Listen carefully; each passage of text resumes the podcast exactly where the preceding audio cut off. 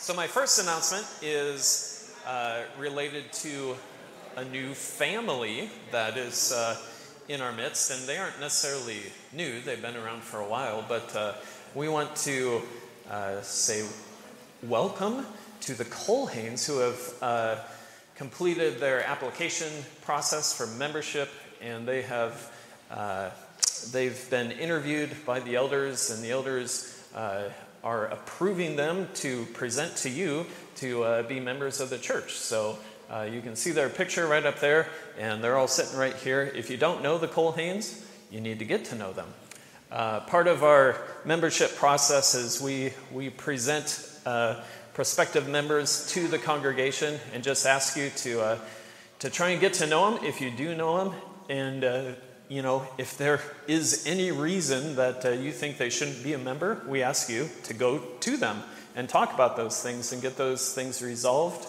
And uh, if you can't resolve them, then bring it to the elders. But uh, we give a, a two-week period just to kind of let anything like that be sorted out. And then after that two-week period, uh, if there are no uh, problems, we will welcome them into membership. So we are excited to have the Colhanes as Uh, prospective members, and uh, they've been around, I think, about a year or so, and uh, I've gotten to know them, and they're they're a great family. So I encourage you to to get to know them if you don't, and uh, we're excited to have them as uh, possible members. Next thing that I want to mention is today is uh, a good day for the kids. We are starting up our children's church ministry today, and if you haven't been a part of that, there are basically two Uh, groups that we have for the children, and after the pastoral prayer, we'll have a time where you can uh, take your kids back to uh, to be a part of that children's church ministry. If your kids are in the pre-K and kindergarten group, we're doing something a little bit different. We're asking you to take them all the way over to the preschool to check them in, and then return back here. Um, if they're in the older group, the first grade through third grade, we'll just be meeting back there in the entryway, and we'll get them all marked down. Um, yeah, so I'm excited. I get to be a teacher for the older group this morning. So uh, we're encouraged to be able to, to start that up, and hope that you make use of it uh, for your children. And uh, they'll be making their way back here after the service, the older group and the younger group. I believe you have to go up to the preschool to pick them up after the service. So if you have any kind of questions on that, you can Uh, contact the office. You can talk to uh, Kristen Peterson. She is the one who's heading up that ministry, and uh, we're excited to have that.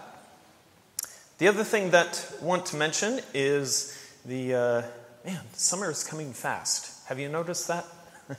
And one thing that uh, that we do in the youth group, and that is for uh, those who are in seventh through twelfth grade, is at the start of the summer, we allow those kids who are uh, going out of sixth grade and they're going to be in seventh grade next year, they're allowed to start coming to youth group. And we were trying to pick a date, we weren't sure, and we just had to land on something. So June thirteenth, which is next week, uh, if you have a child who is going into seventh grade, they are welcome to uh, come to uh, youth group on Sunday evenings, and we have a great time doing some activities. Uh, we study the Bible together, we have a small group time. Um, and I really encourage any of you going into seventh grade to start coming to youth group. Um, if you have questions about that, again, you can talk to me. I know a lot about it, and uh, we'll get you all settled. So thirteenth, if you're going into seventh grade, come to youth group. And if you're in those grades, seventh through twelfth, come to youth group too. All right, last thing to mention. The twentieth is Father's Day, and we are going to have the... Well, the last couple of years we've done what we call a Dads and Grads Sunday, and we are planning that again. So we're going to have a little special thing for uh, Father's Day, and we also want to recognize anyone who is uh, graduating from high school or college. So there's been a reminder in the um, in the bulletin about letting us know if you have a grad in your family. So we're going to take a few minutes on that Sunday to recognize those graduates, and also to uh, celebrate fathers. And uh, ladies, if you have younger kids in your family, you should have gotten an email from uh, Pastor Zach, and you have something you need to do. So this is your friendly reminder to do that thing that Pastor Zach asked you to do. And if you don't have younger kids, you'll just have to wait and see. But if you do have younger kids and you're like, I don't think I got an email from Zach, Zach, right over there, go talk to him, all right? And if you did get that email, come on, get it done. All right, I know that's a little cryptic, but you'll just have to see. I think that's it for announcements. So as we prepare to uh, worship this morning, we're going to read Psalm nineteen. So grab a Bible, open it to Psalm nineteen.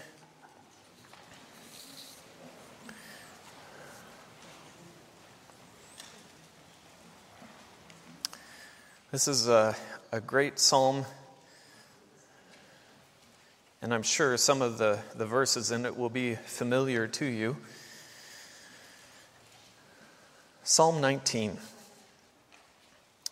The heavens declare the glory of God, and the sky above proclaims his handiwork. Day to day pours out speech, and night to night reveals knowledge. There is no speech, nor are there words whose voice is not heard. Their voice goes out through all the earth, and their words to the end of the world. In them he has set a tent for the sun, which comes out like a bridegroom leaving his chamber, and, like a strong man, runs its course with joy. Its rising is from the end of the heavens, and its circuit to the end of them, and there is nothing hidden from its heat. The law of the Lord is perfect, reviving the soul. The testimony of the Lord is sure, making wise the simple. The precepts of the Lord are right, rejoicing the heart. The commandment of the Lord is pure, enlightening the eyes. The fear of the Lord is clean, enduring forever. The rules of the Lord are true and righteous altogether. More to be desired are they than gold, even much fine gold. Sweeter also than honey and the drippings of the honeycomb. Moreover, by them is your servant warned. In keeping them, there is great reward. Who can discern his errors? Declare me innocent from hidden faults. Keep back your servant also from presumptuous sins. Let them not have dominion over me. Then I shall be blameless and innocent of great transgression. Let the words of my mouth and the meditation of my heart be acceptable in your sight, O Lord, my rock and my redeemer. Will you pray with me? Lord, we thank you and we praise you as the God who created everything. And as we observe the natural world around us, even in its fallen state, there is so much order and beauty and complexity that, that our minds can't completely fathom it. And you made it all and you sustain it all. And you made us, and you know us, and you have given us your word to help us know who you are and how we are to live. Lord, we thank you for your law, the testimony that it gives of your holiness and goodness. We thank you for your commands, and we confess that they are good, even though we push against them because of our sin. Lord, your commandments and your rules and the fear of you truly are desirable. More desirable than anything else in this world. Help us to know that and to live like that is what we believe. Lord, this morning, will you help us to, to worship you with clean hearts and minds? You are worthy of all of our worship and praise.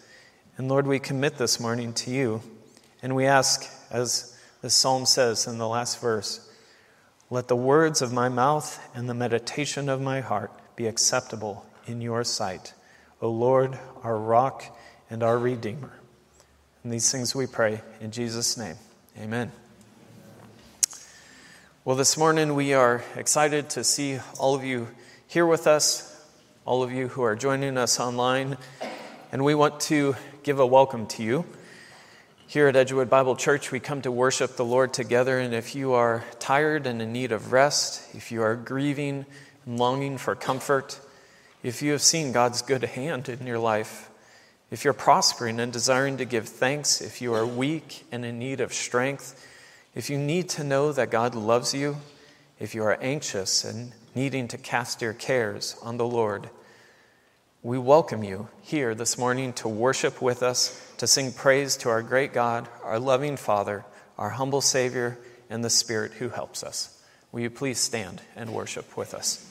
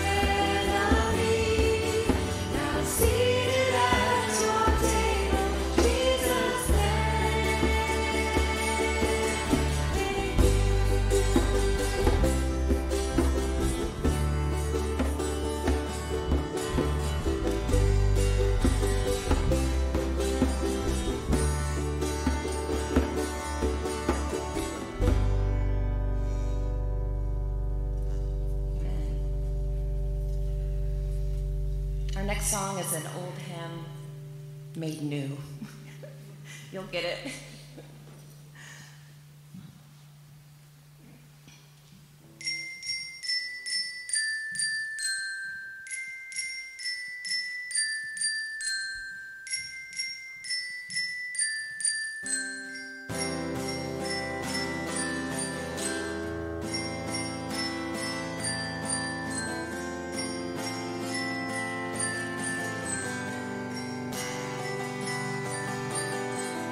My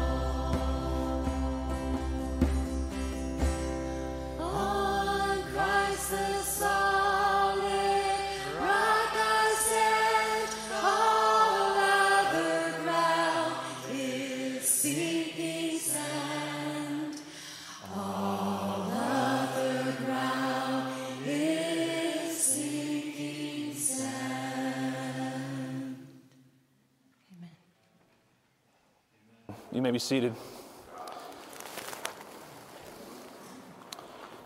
We can sing that strong and assuredly, right? If you're new to our church, that song kind of encapsulates who we are and what we stand for. We, we're here to follow Jesus Christ. He is our cornerstone. He's our rock, our everything. And so now we're going to go to the Father because of Jesus Christ in prayer with needs now. So would you join me as we pray?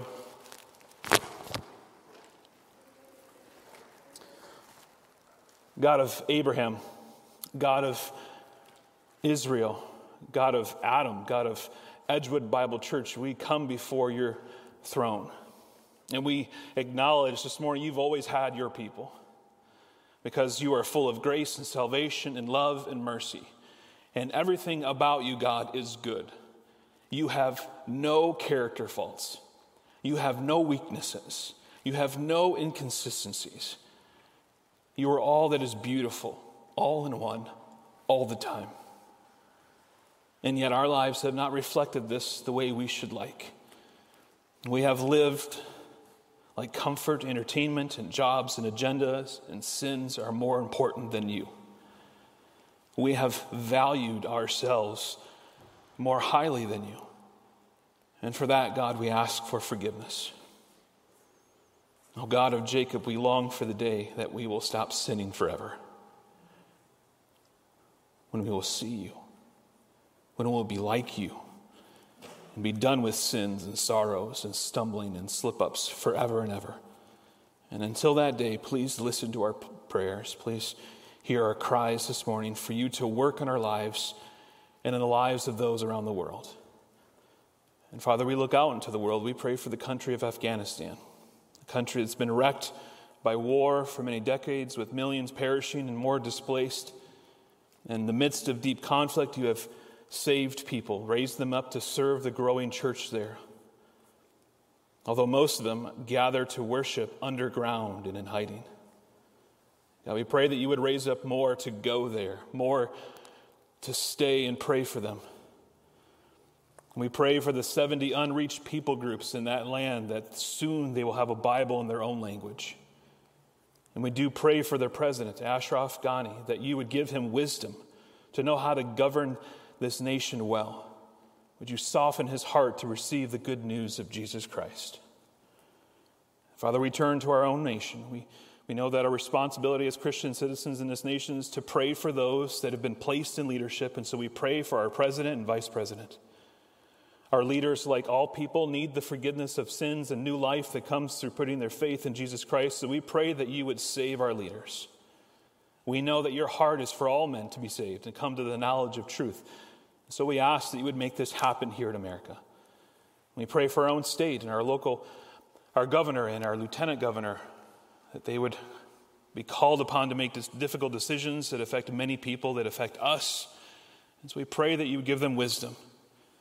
May they not trust in themselves, but in the wisdom that comes from above. We pray for our state senators and ask for courage to make wise decisions for all people, not for political expediency. And we know that you are still on the throne. And we trust you, even when we struggle to trust the leaders that we have. And Father, we think of the many churches in our area where the gospel is proclaimed and believers are discipled. And this morning, we thank you for Rainier Hills Community Church in Buckley. And we ask for wisdom for their church family as they navigate life and ministry during this time. We thank you for gifting that church with the faithful service of Pastor Paul Majak and his elder team of Chris Van Hoof and Mark Babbitt and Mike Majak and Roy McKenzie. I ask that you would fill the believers that consume that church with grace and peace. May you be honored and glorified in their midst as they gather this morning for worship. And Father, we turn to our own church, and we thank you for our church family. Father, we thank you for the gift of prayer. And it's my prayer this morning that we as a church family would be convinced of prayer. Not because it has any innate power, but because you have brought us into relationship with yourself, and you've told us to pray. And we acknowledge this morning publicly that it is not the act of prayer that does any good, but the object of our prayer. We get to pray to you. We don't pray to the universe. We don't pray to an impersonal force. No, we speak to a loving Father who created the universe, who created us, who sought us and began a relationship with us. And the Bible says you love to hear from your children. So we boldly come before your throne for our church family. We want to live as if prayer really does matter. Now let us worship as if prayer really does matter. Help us to not get tired of this task, but let us be convinced that the best thing we can do is not act first, but pray first. Let prayer be our first instinct rather than our last resort. Let prayer be instrumental rather than supplemental to all that we do as a church family. Please, Father, let us be a praying church. First on Sundays as we begin our cor- our week with the corporate worship, and then throughout the week as families and as married couples and our time in the Word. Help us to pray, Father. Help us to make it a priority to pray. Help us to remember all the answers to our prayers. Give us confidence every time we bow our heads and close our eyes to pray that you are listening and that you want to hear us. Not because we found the right formula or we say the correct words, but because we know, God, that you know us and you care for us, and that we can come boldly and confidently and consistently and lovingly to your throne. I pray, God, that we as a church family would storm the gates of heaven through prayer. And let us pray until Jesus comes to take us home again. And now, God, we, we ask that you would prepare our hearts to receive your word, that it would change us. What good is hearing unless it does that? It wash us and, and shape us and refine us and, and shatter our misconceptions about you and about ourselves, and that we reconstruct our values and make us different. Make us less and you more, for that would be best of all. And we ask that you would do this for Jesus' sake. We ask it all in Jesus' name. Amen. At this time, kids, you can be dismissed to Children's Church. So parents, if you could walk them back to the back. Uh, I know my kids have been looking forward to this day for some time. So you're welcome to head back there. There's teachers waiting for you. Just want to make sure, parents of the the, the preschool, as Ryan said, we need you to walk them to the, the preschool building, and then first through third grade, you can walk them back there. Your, your uh, teachers are there, and they'll walk you next door to the chapel. So while they're still doing that, we have a slide up here. I want to remind you again and exhort you, church family, to keep giving in, in your contributions to the church. Uh, we have commitments as a church family to many missionaries and to staff at the church, and we want to remind you again that giving is an act of worship, how we respond to God. And so you can give either online or through the church website. You can mail your contributions to the church, or even if you're in the service here, there's a box in the back that you can place your, your giving into that box. So I want to pause for a moment here as the kids head out. So why don't you stand, stretch out, say hello to, to a neighbor, and then we'll get started, all right?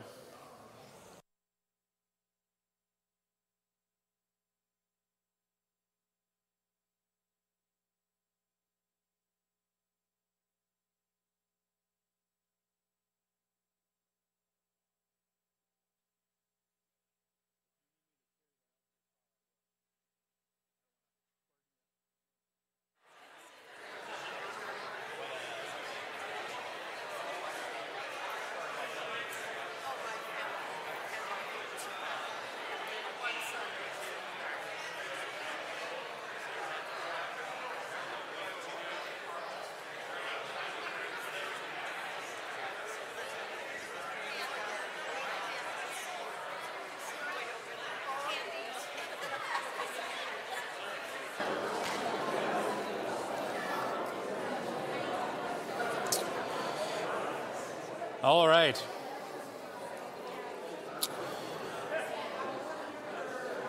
I said it would just be a moment, so we're going to get started here this morning. Find your seats, and uh, we'll launch back in. We have for some time, the last uh, number of months, been walking through the Gospel of Luke. This morning we're in Luke chapter eleven, so as you turn there, I'll begin. Have you ever talked with someone who isn't a Christian, and their rejection of Christianity is that they are convinced that we are too narrow-minded for insisting that Jesus is the only way to God? Some have insisted that it's not fair that millions of people on earth who are not Christians, and they're, they're good people, that they would end up in hell. They do good things. They serve others. They don't seek to hurt other people. And so they, they might say, are, are you saying because they don't believe in Jesus or have never heard of him, they won't reach heaven? There are many, and I'm sure maybe you've come across them in our world, who firmly believe that all roads lead to God. You just get to choose the road. You get to choose the one you want to travel. What matters most is that you're sincere in your beliefs. And if you're sincere in your beliefs and how to get to heaven, then you'll get there eventually.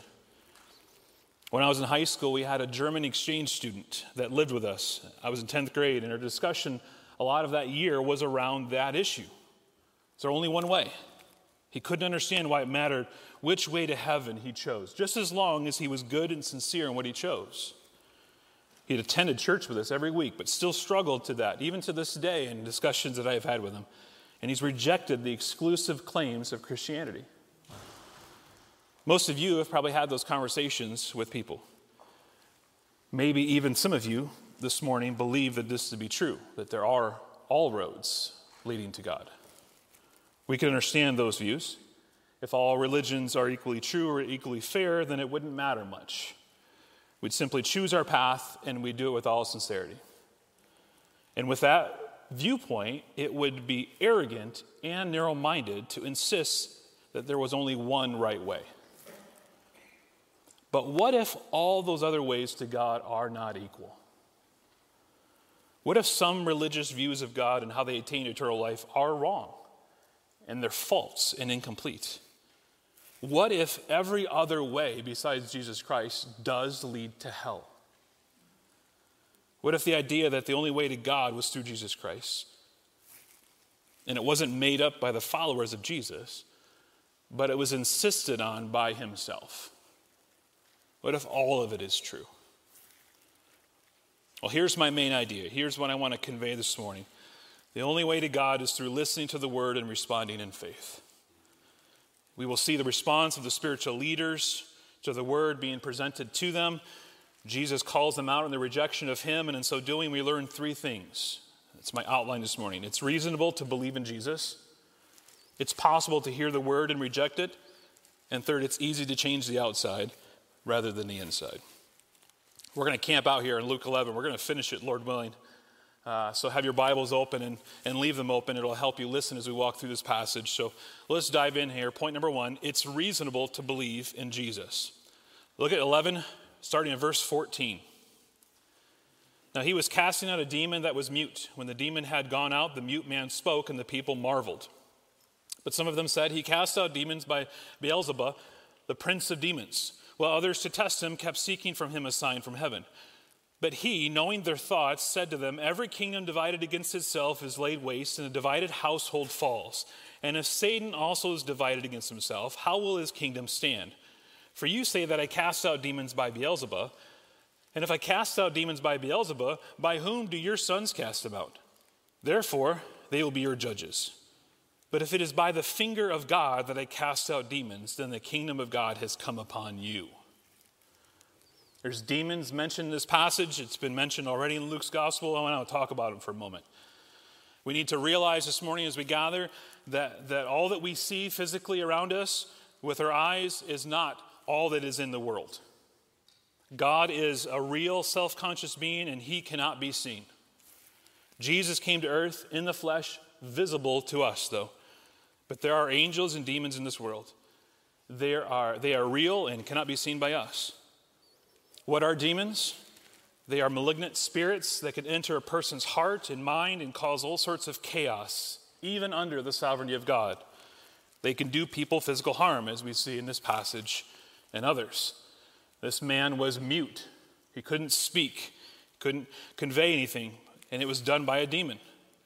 We see some mentions of demons in the Old Testament, but the majority that we read of are in the New Testament, primarily in the Gospels.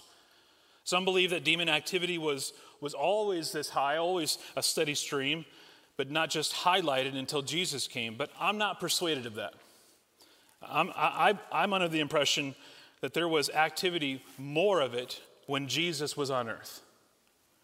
I believe that hell emptied out its demons when Jesus came in the flesh to preach the good news. For a sports analogy, it was a full court press. Satan emptied it all out to go after him. That doesn't mean it's not happening now. It just means that it was just more numerous then. And why do I come to that conclusion? Because of the people's response. They marvel at the exorcism. Jesus cast out a demon that was causing this man unable to talk. And this obviously wasn't a common occurrence. It wasn't like T B N on a scheduled Thursday night where the T V preacher casts out evil spirits of those that just happened to be there on stage. Jesus was out there healing a man who was mute because of demon possession, and people are marveling. Yet there are others who are questioning it. They know it's powerful. They know it's amazing, but they're questioning, where does he get his power from? If I were to take Jesus' words and put them into mine, and I'd suggest don't do that often, it's as if Jesus is saying, yeah, sure, this makes so much sense. Satan would take apart his own kingdom and weaken it. That's really clear thinking. A self-respecting demon would do that. Satan's evil, but he's not a moron. See, their estimation that Jesus was on the side of Satan was logically inconsistent. They were so committed to their unbelief in Jesus that they were looking for ways to ignore Jesus' claims on their lives. A new kingdom had come because the finger of God is behind these removal of demons. And Jesus is declaring himself their king, and by his power that this man was healed. This was no work of Satan. It was the finger of God, and that's an amazing phrase. Finger of God. It comes from Exodus chapter eight, verse nineteen, when Moses struck Egypt with the plague of the gnats, and Pharaoh wanted his magicians to copy it and copy the plague in order to humiliate Moses, but the magicians couldn't do it. And they turned to Pharaoh, and this is what they say: "This is the finger of God." But Pharaoh's heart was hardened, and he would not listen to them, as the Lord had said. The magicians turned to Pharaoh, and they preached to him that this was the power of God. And this is the phrase that Jesus uses here against the Pharisees. The same response of his religious leaders that we saw in Pharaoh. They hardened themselves. Another Old Testament mention of this phrase we read yesterday, if you're following along in the Bible reading plan. Did you catch it in Deuteronomy nine, verse ten? When Moses is relaying the story of the time on top of the mountain, giving the Ten Commandments, he says, "And the Lord gave me two tablets of stone written with the finger of God. And on them were all the words the Lord had spoken with you on the mountain." That phrase, finger of God, is a demonstration of God's power. Commentator David Gooding said, God's finger was touching them. God was speaking to them. What they had just witnessed as was a direct, unambiguous demonstration of the Holy Spirit. Now they must make life's ultimate judgment. And they were at a point of making a decision which once deliberately made would be irreversible and would make deliverance forever impossible. Reject the Holy Spirit, call ultimate good evil, call truth itself a lie, and God himself has no further evidence left, nothing further to say. God himself is reduced to silence. These religious leaders here in Luke's gospel were tottering on the brink of judgment. The king had come, and what would they do? Jesus continues to graciously explain himself. Look at verse twenty-one. When a strong man, fully armed, guards his own palace, his goods are safe. But when one stronger than he attacks him and overcomes him, he takes away his armor in which he trusted and divides his spoil. Satan is the strong man here in this phrase, and his goods are people of whom he wants to guard and keep. People are Satan's desired possession, and they are enslaved by sin, and some are oppressed by demons. And as long as no one comes along who's stronger than Satan, they will still be enslaved. But when someone comes along who is stronger and attacks him and conquers him, the treasures are liberated, they're free. So you can imagine the people sitting on his words now, because Jesus is saying very clearly that he is the one who is stronger, and he will conquer Satan and free his people. Jesus is claiming that he has the power to free people from their enslavement to Satan. It's as if Jesus walks straight into Satan's house and steals his stuff, and Satan can do nothing to stop him. Amen. And then Jesus lays it out even more. Verse twenty-three, Whoever is not with me is against me, and whoever does not gather with me scatters. Friends, you do not get better by rejecting the gospel. You do not grow in health and strength and prosperity by hearing the word of God and rejecting it. It's reasonable to believe in Jesus. There are only two sides in this warfare. Jesus says, whoever is not with me is against me. There are no other options. This world wants you to believe that there's many options. And Jesus says in, in the scriptures, there are no other options. There's no third option. There's no neutral ground. There is no Switzerland in spiritual matters. There is no neutrality. Not everyone is demon possessed, but, but all unbelievers are under the influence of Satan. And Jesus is working to persuade his daughters to take sides. The choice is binary. The king has come, so whoever is with Jesus will gather, and who is against him will scatter. You cannot be neutral. You cannot decide to try to clean up your life all on your own and reject Jesus and believe that you're safe. Because Jesus explains that further. Look at verse twenty-four. When the unclean spirit has gone out of a person, it passes through waterless places, seeking rest and finding none. It says, I will return to my house from which I came. And when it comes, it finds the house swept and put in order. And then it goes and brings seven other spirits, more evil than itself, and they enter and dwell there. And the last state of that person is worse than the first. It isn't quite clear if the evil spirit leaves the person or in search of a better place or is completely exorcised. Either way, the journey through the waterless places comes up dry, and so it returns to the same person, only to find that person has now cleaned up their life. But it's inside, it's uninhabited. Their life is washed, but Jesus doesn't live there. So the returning demon is happy to find it and even calls seven friends to join him. And Jesus says the last state of that person is worse than the first. So what is Jesus saying here? He is telling these religious hearers that their self-work to clean up their life all on their own without regeneration and without the indwelling God through his Holy Spirit is fatal. They will be overcome by Satan. Anyone who purges evil but puts nothing in its place is in grave moral danger. Friends, it's not enough to eliminate sin from our lives to make a man clean and refined, because he will be empty. He needs to be filled with the Holy Spirit. He needs to have God dwelling inside of him. Reformation without regeneration is empty. We need Jesus to live inside of us. All this means, friends, you can't clean up your life by yourself. You cannot clean up your life and believe that Satan won't come in and destroy it again. You can't do it. You need a new tenant to live in your heart. You need God to dwell there. He needs to take up residence in your life, to have complete control. And as unregenerate humans, we are vulnerable to spiritual forces.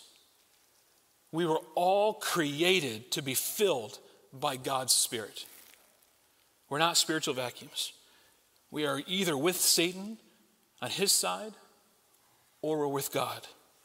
There is no middle road. There is no neutrality with God. And so Jesus, in his marvelous wisdom, takes their foolish questions and preaches the good news to them. And what an amazing word it is. But there's even more to this verse, because Jesus is implying that if we are with him, if we are with God, if we're with Jesus, we're going to be busy gathering people to him. Look again at verse twenty-three. Whoever is not with me is against me, and whoever does not gather with me scatters.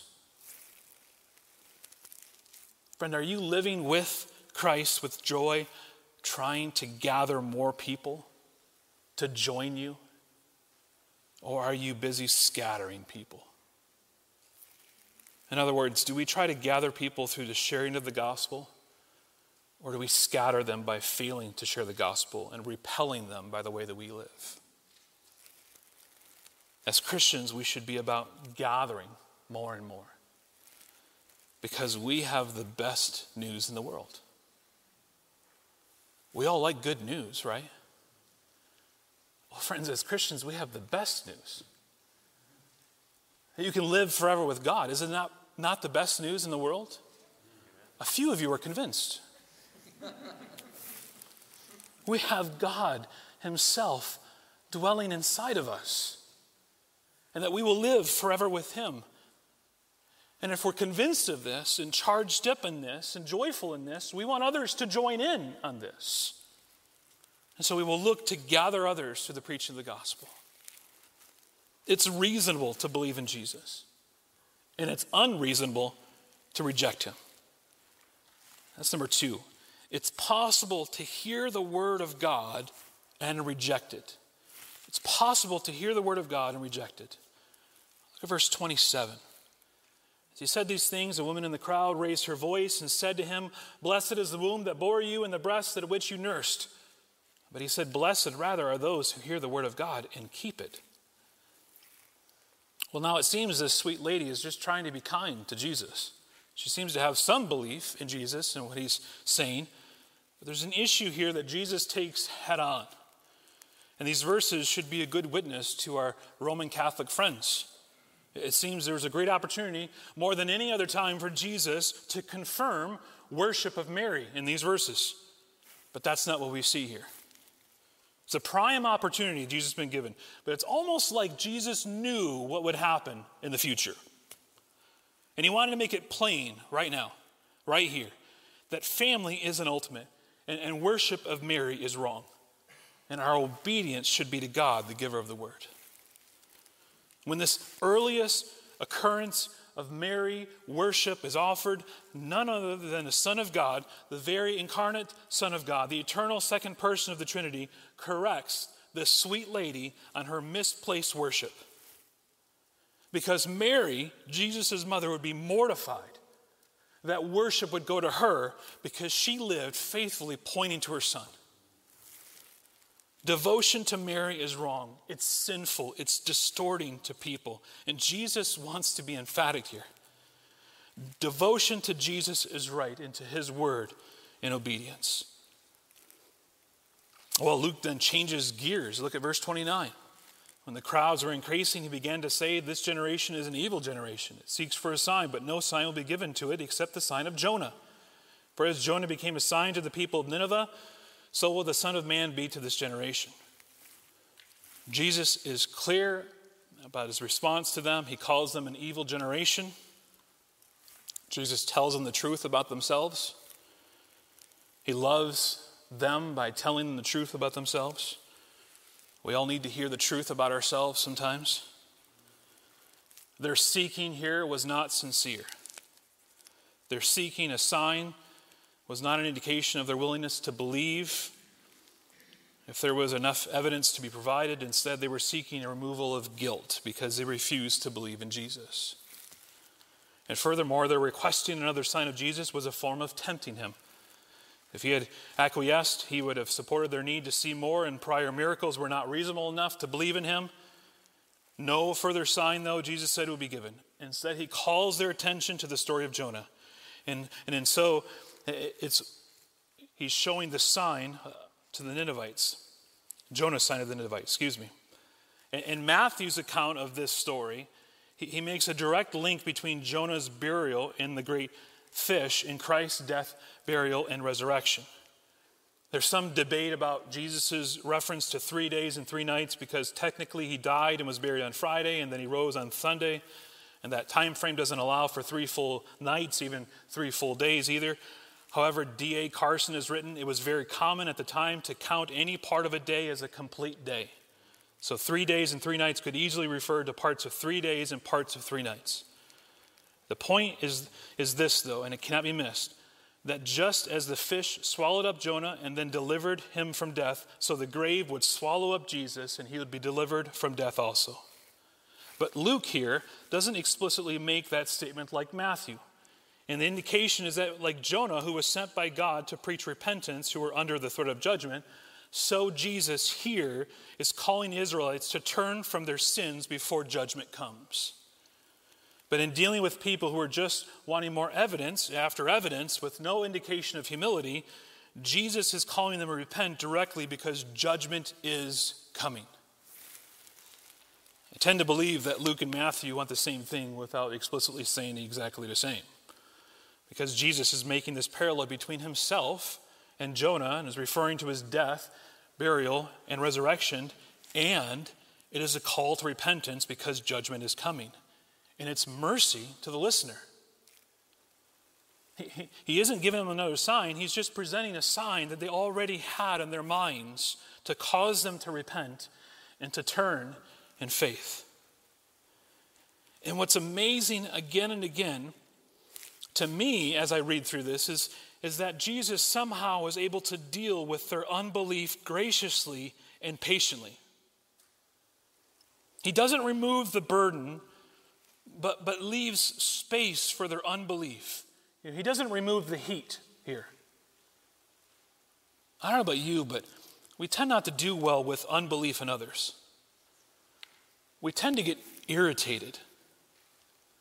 We, we, we don't like sharing news and have people question it. Pride seems to grip our hearts too soon. But God can somehow exist and press on even when unbelief lingers. Listen, God would even allow unbelief to kill his only son on a tree.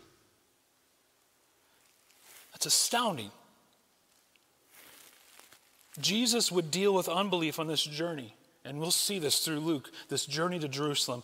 He would deal with unbelief over and over again. And that same unbelief in him would nail him to a cross. But God wouldn't let their unbelief keep Jesus in the grave. Instead, God would raise his son from the dead. And instead of flooding them with judgment right after for their unbelief, what does God do? He offers them pardon and reconciliation and escape from judgment in the name and in through the sufferings of the very one that they had did, did refuse to believe in, the one they had crucified on the cross. And in that, friends, we are wholly nothing like our Savior. We want revenge when people don't believe and they're proven wrong. We want immediate justice. We want to be vindicated. We want to say, hey, look, you were wrong about God. He's right, you were wrong. But God is patient with people's unbelief. God is simply amazing in his long suffering with sinners. And we are quick. We are awfully too quick to write off people, to dismiss them, not as worthy of our time and energy and patience. And we have a God here who's directly opposite of us, showing us what our lives should look like and how we should deal with those who live in unbelief. Friend, if you've come into our service or if you've logged online and you are an unbeliever, you've chosen to live for yourself, to ignore God's call upon your life, to repent of your sin and to trust in Jesus alone, we are very glad that you're here to hear this. Friend, God has been incredibly patient with you. And he graciously woke you up this morning and brought you here to observe this worship service with other Christians so that you could see his patience in your life. Each beat of your heart today is another beat of the patience of God in your life. He is long-suffering. He knows how you have rejected him, how you indulge in sin, how you want to live your life the way you want to live it. And he is patiently waiting for you. But friends, because I love you, I have to warn you. His patience will not always be there. His patience is like sand running through an hourglass, and there will be a day when it will all run out. And his call to you this morning is to repent, to turn from your sins of trusting in yourself and turn to Jesus Christ and trust in him alone. You are not neutral. You are not really good at riding the fence. If you're not a Christian, scriptures say you're with Satan. You have rejected the message of the Bible and you have embraced the lies of the enemy. But you've heard the gospel this morning. Jesus came to die for your sins. He came and was crucified so that you can be reconciled with God. But there will be a judgment day. Jesus mentions that here for the religious teachers. Look at verse thirty-one. The queen of the south will rise up at the judgment with the men of this generation and condemn them, for she came from the ends of the earth to hear the wisdom of Solomon. And behold, something greater than Solomon is here. The men of Nineveh will rise up to judgment with this generation and condemn it, for they repented at the preaching of Jonah. And behold, something greater than Jonah is here. A few moments ago we talked about Jonah, but here Jesus mentions the queen of the south. This is a reference to First Kings chapter ten, where the king of Sheba heard about the wisdom and fame of Solomon, and she came to test him with hard questions. She wanted answers, and she received them in full from Solomon. And the emphasis with these two stories is, is on properly receiving truth. Either the wisdom of Solomon, the preaching of Jonah, or the work and words of Jesus Christ. The queen of Sheba traveled across the world to be instructed by Solomon, but the Pharisees in Luke eleven won't even go across the street to listen to Jesus. And he's warning his critics that failure to take seriously his teaching and his call to repentance will result in condemnation because he is greater than Solomon and Jonah. He is saying the king is here. Listen to me. Jesus then gives another explanation of the effect of his own gospel preaching. Look at verse thirty-three. No one after lighting a lamp puts it in a cellar or under a basket, but on a stand, so that those who enter may see the light. Your eye is the lamp of your body. When your eye is healthy, your whole body is full of light. But when it is bad, your body is full of darkness. Therefore, be careful, lest the light in you be darkness.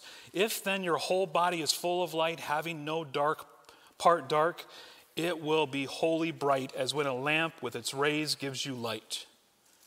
Jesus is meaning that the, the eye is the lamp of the body because it lets light in. It allowing our minds to comprehend, to respond to what light reveals. If our eyes are good, everything can work like it should. So don't take this to, to mean light outside sh- shining out. No, reverse it. It's light shining in, allowing light to shine inside of us.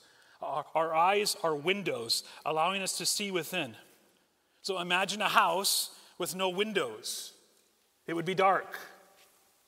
So if our eyes are defective, the body, as it were, would be full of darkness. Everything in your life would be affected. And these Pharisees, as we'll see as we go down to the rest of the passage, had allowed their eyes to become evil and clouded with greed and vanity and heartless pride. And their eyes were fully dark, unwilling to listen to Jesus' rebuke. They couldn't see it.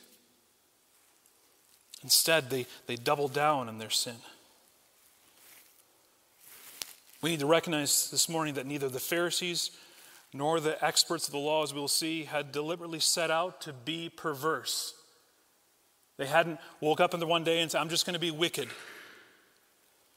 But little by little, they added to the law so that religious pride grew and they ignored God as their standard. They wanted to achieve salvation all on their own. And when Jesus points it out to them, instead of repenting, instead of looking at themselves, they were filled with darkness, and they became more bitter enemies against him. Some people here are full of light, and some are full of darkness. Which one are you this morning? How do you respond when God's word is shared? When it's taught? When it's preached?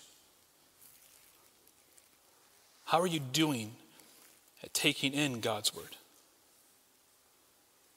Do you spend time doing that? Friends, it's possible to hear God's word and reject it.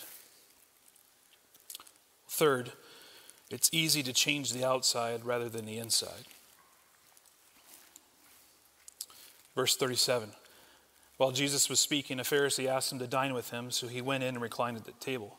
The Pharisee was astonished to see that he did not first wash before dinner. And the Lord said to him, now you Pharisees cleanse the outside of the cup and of the dish, but inside you're full of greed and wickedness. You fools!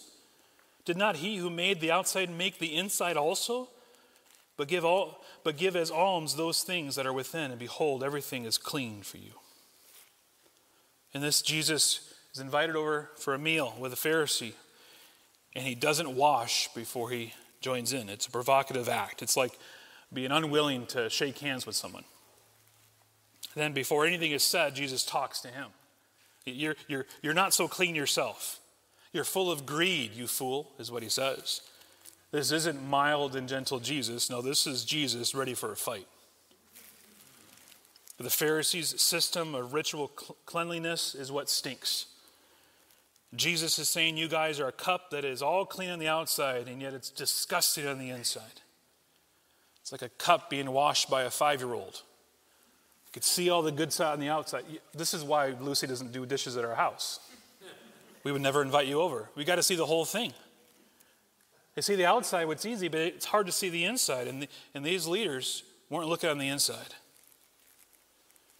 Instead, they were focused on other things, this washing ritual, which was not required by the Old Testament law. It was legalism. The issue wasn't Jesus' cleanliness. The issue was their wicked hearts. They were obsessed with the external aspects of religious life that could be seen by other people. They wanted to focus on the outside, and they completely neglected the inside. This is easily the most striking scene of hard preaching that Jesus has for the religious teachers in Luke's gospel.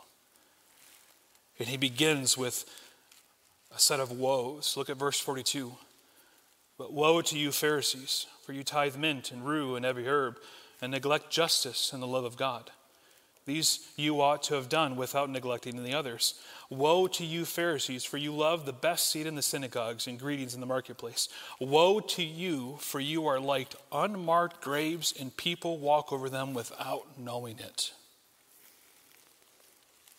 In all three instances, they were good at the public show, what others could see, but deep down inside they were wicked. They were good at tithing. But in so doing, they were ignoring their duty to love God and love others. Their outward acts made it easy for them to accomplish, but the poor, the poorer people could never attain it. We'll see that more clearly as the lawyer chimes in and gets rebuked by Jesus in a moment. The Pharisees here, the first woe is the Pharisees gave their tithe, which is, is more than can be said of a regular churchgoer today. These Pharisees were faithful givers, but it was driven out of their legalism. They didn't want to help others. They gave to check off the box. But Jesus said they neglect justice and the love of God. So these Pharisees were great givers, but inside they were failures. As Jesus, his words were so clear.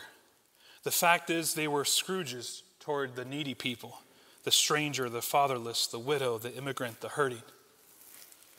They looked down on them. But that's not all. They also looked for prominence in the synagogues, Jesus says. The most important seats in the synagogues were those in front, facing the congregation. And the Pharisees loved to be seen by all, dressed up in their religious garb. Friends, no one can do a religious act for the purpose of self-praise and simultaneously do it for the glory of God.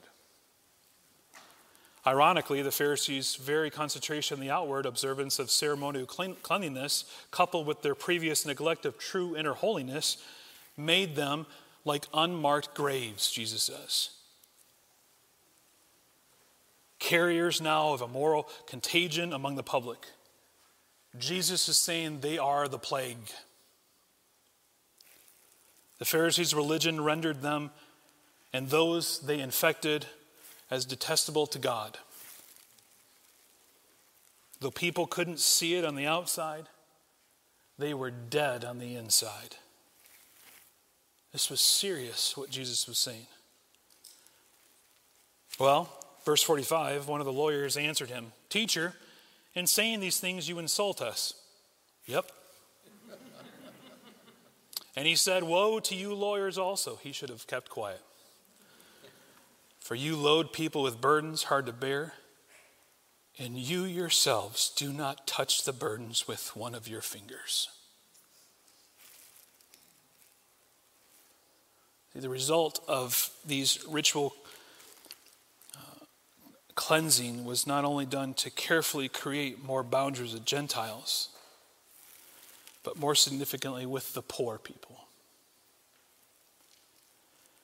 These now religious elite had created a fine system of moral respectability that only the rich could hope to maintain. Only rich people had the time, energy, and money to do all that this cleansing required. You can't be ritually clean and live in a slum. This was middle-class spirituality, and we can do the same thing here today. We can act the same way as these lawyers. What are your expectations for people? What are your expectations for people to dress on Sunday morning? Can you wear jeans to church? Maybe this conversation's outdated. I don't know. It was pretty lively in the eighties. Can you wear sneakers? Do you have to speak a certain way to be accepted at church? And what if you don't know the Christian lingo? Is that all right? What if people can barely make it to service, or they can't make it because they don't have a car? Are they excluded? Are they accepted? Do we make it almost impossible for poor people to be a part of our church? If so, if we recognize it, what are we doing about it? You know, the lawyers, Jesus said, "Load people with burdens hard to bear, and you yourselves do not touch the burdens with one of your fingers." They will not help people. How would this play out today? Today, Pharisees might condemn the poor for their dysfunctional families, but will not lift a finger to help them. Today, Pharisees might condemn the poor for their excessive drinking, but lift not one finger to ease their pain. Today, Pharisees might condemn the poor for their laziness, but will not lift one finger to provide employment. Today, Pharisees might condemn the poor for their abortions, but lift not one finger to adopt their unwanted children.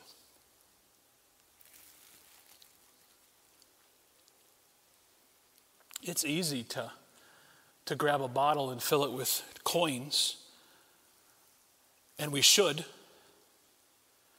It's hard to open up your home to a child you didn't plan on having. I'm not defending dysfunctional families and drunkenness and so on, but we cannot condemn these things at a distance. That's legalism. As Christians, we come alongside and we proclaim and we demonstrate the transforming grace of God. The lawyers, the Pharisees, are people who have the word and they hide it from people. Jesus can continue. Formally, they, they honor the word, building monuments for their prophets, but in reality, they ignore God's word.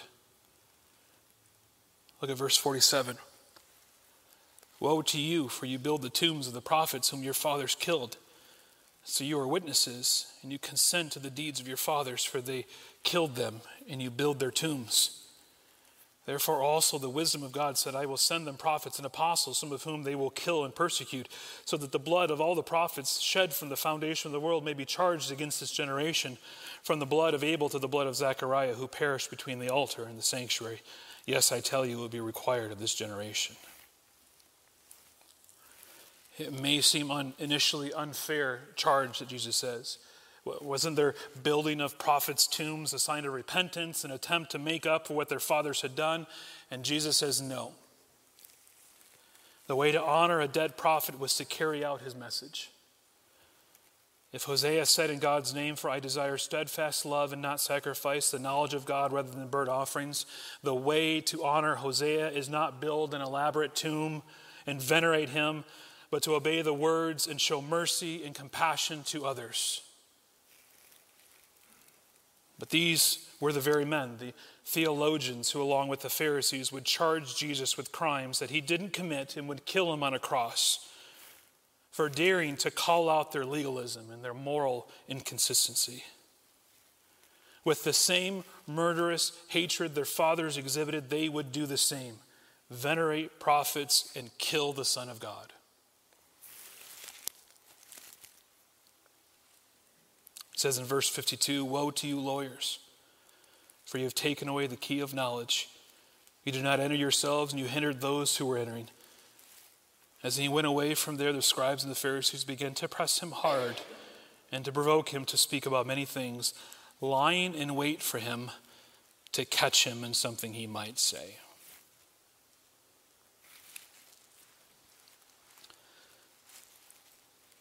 Friends, in this, the lawyers and the Pharisees were a snare for people. They were trying to lie in wait to catch Jesus and cause him to stumble, and all along the while, they were causing those that they led to stumble. These men knew about God and refused to talk about him. They created a system that common people couldn't keep up. And instead of helping them, they despised them. How might we do the same thing? Maybe through the application of the word that focuses on externals and leaves hearts unchanged. Maybe by reading the Bible and applying the text to charismatics and Catholics and Presbyterians and fundamentalists or liberals or pagans, anyone else but ourselves. Maybe even by reading the Bible through our theological grid first, so we can say what the text does not say because it reaffirms our suspicions, rather than letting the text say what it was intended to say.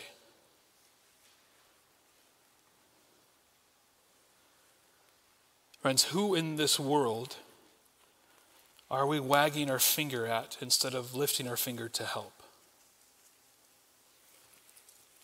How many of these woes can be applied to our own heart, our own life this morning? How much are we like the Pharisees and lawyers, and we just plain refuse to see it?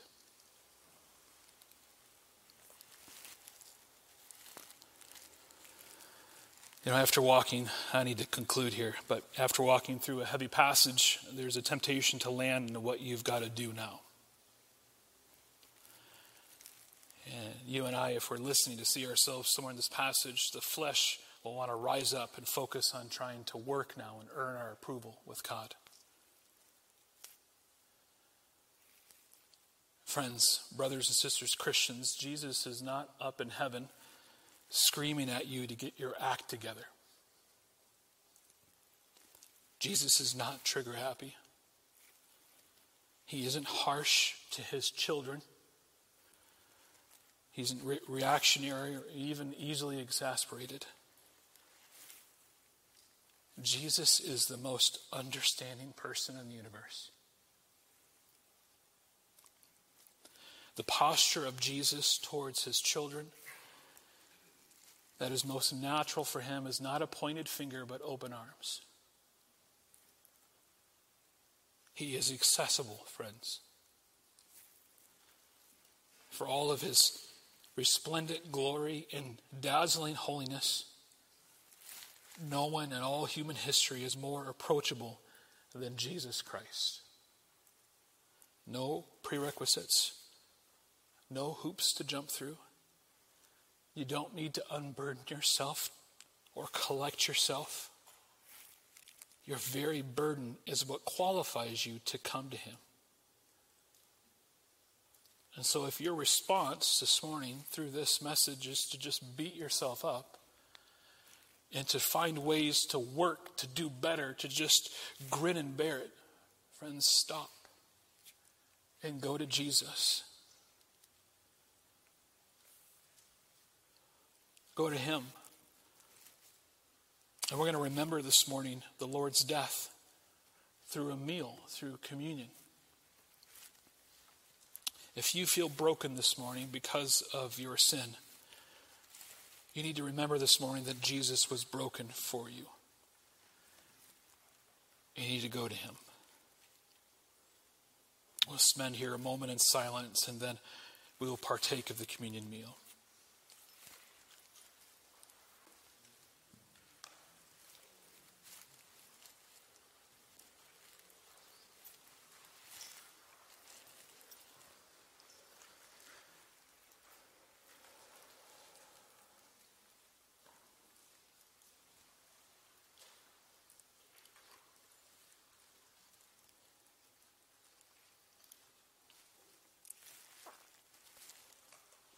You should have uh, received a cup with some communion elements. If you haven't, you can right now. While I'm, while I'm, I got a few minutes, you can go in the back. There's some bags back there. But later in Luke's gospel, in chapter twenty-two, talks about the Last Supper.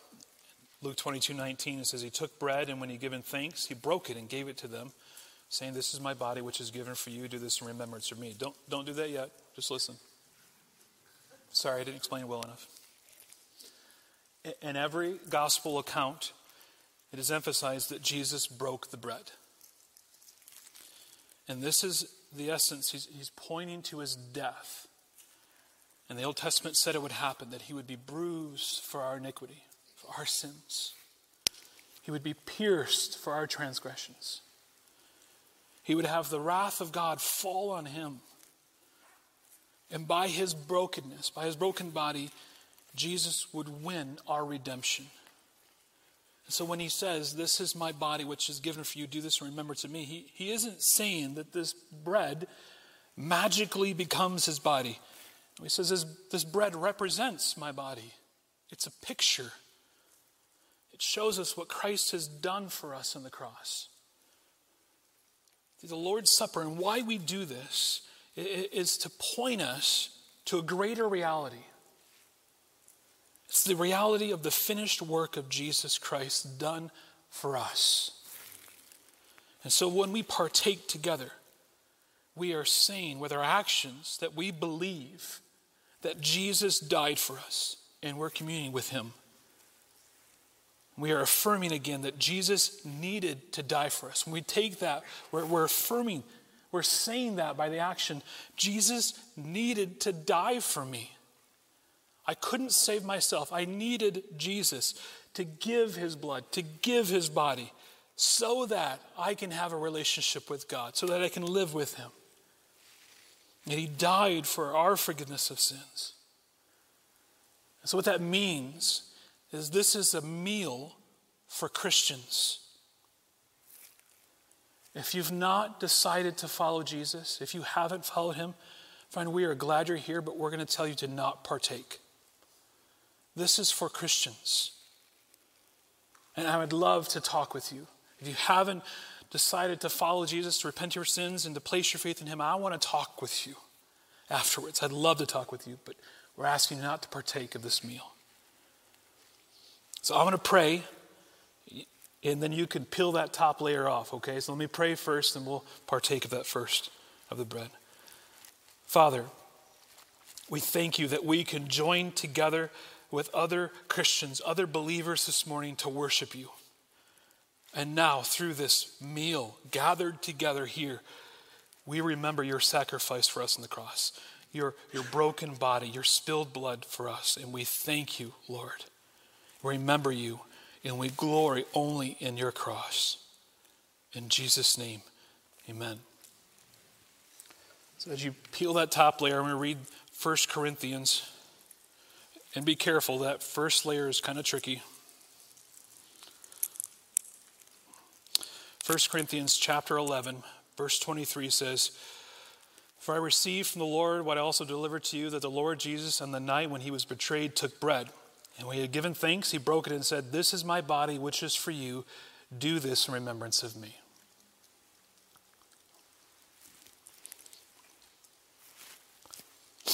And now you can take the cover off the juice.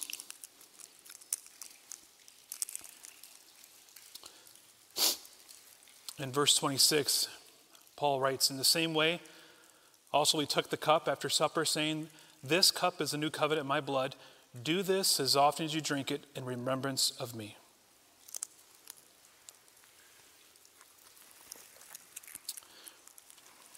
Paul ends that section.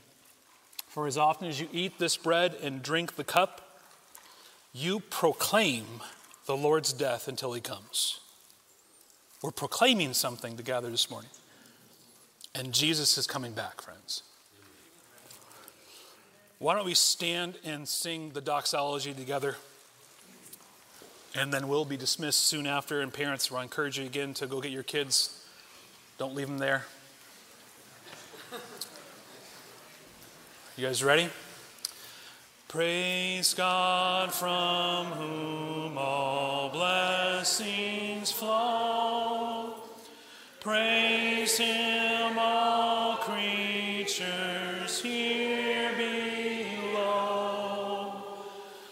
Praise him above, ye heavenly hosts. Praise God. Son and Holy Ghost.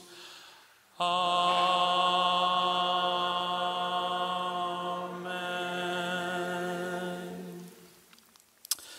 Now to him who is able to keep you from stumbling and to present you blameless before the presence of his glory with great joy. To the only God, our Savior, through Jesus Christ our Lord, be glory, majesty, dominion, and authority before all time, and now and forever. Amen. Amen.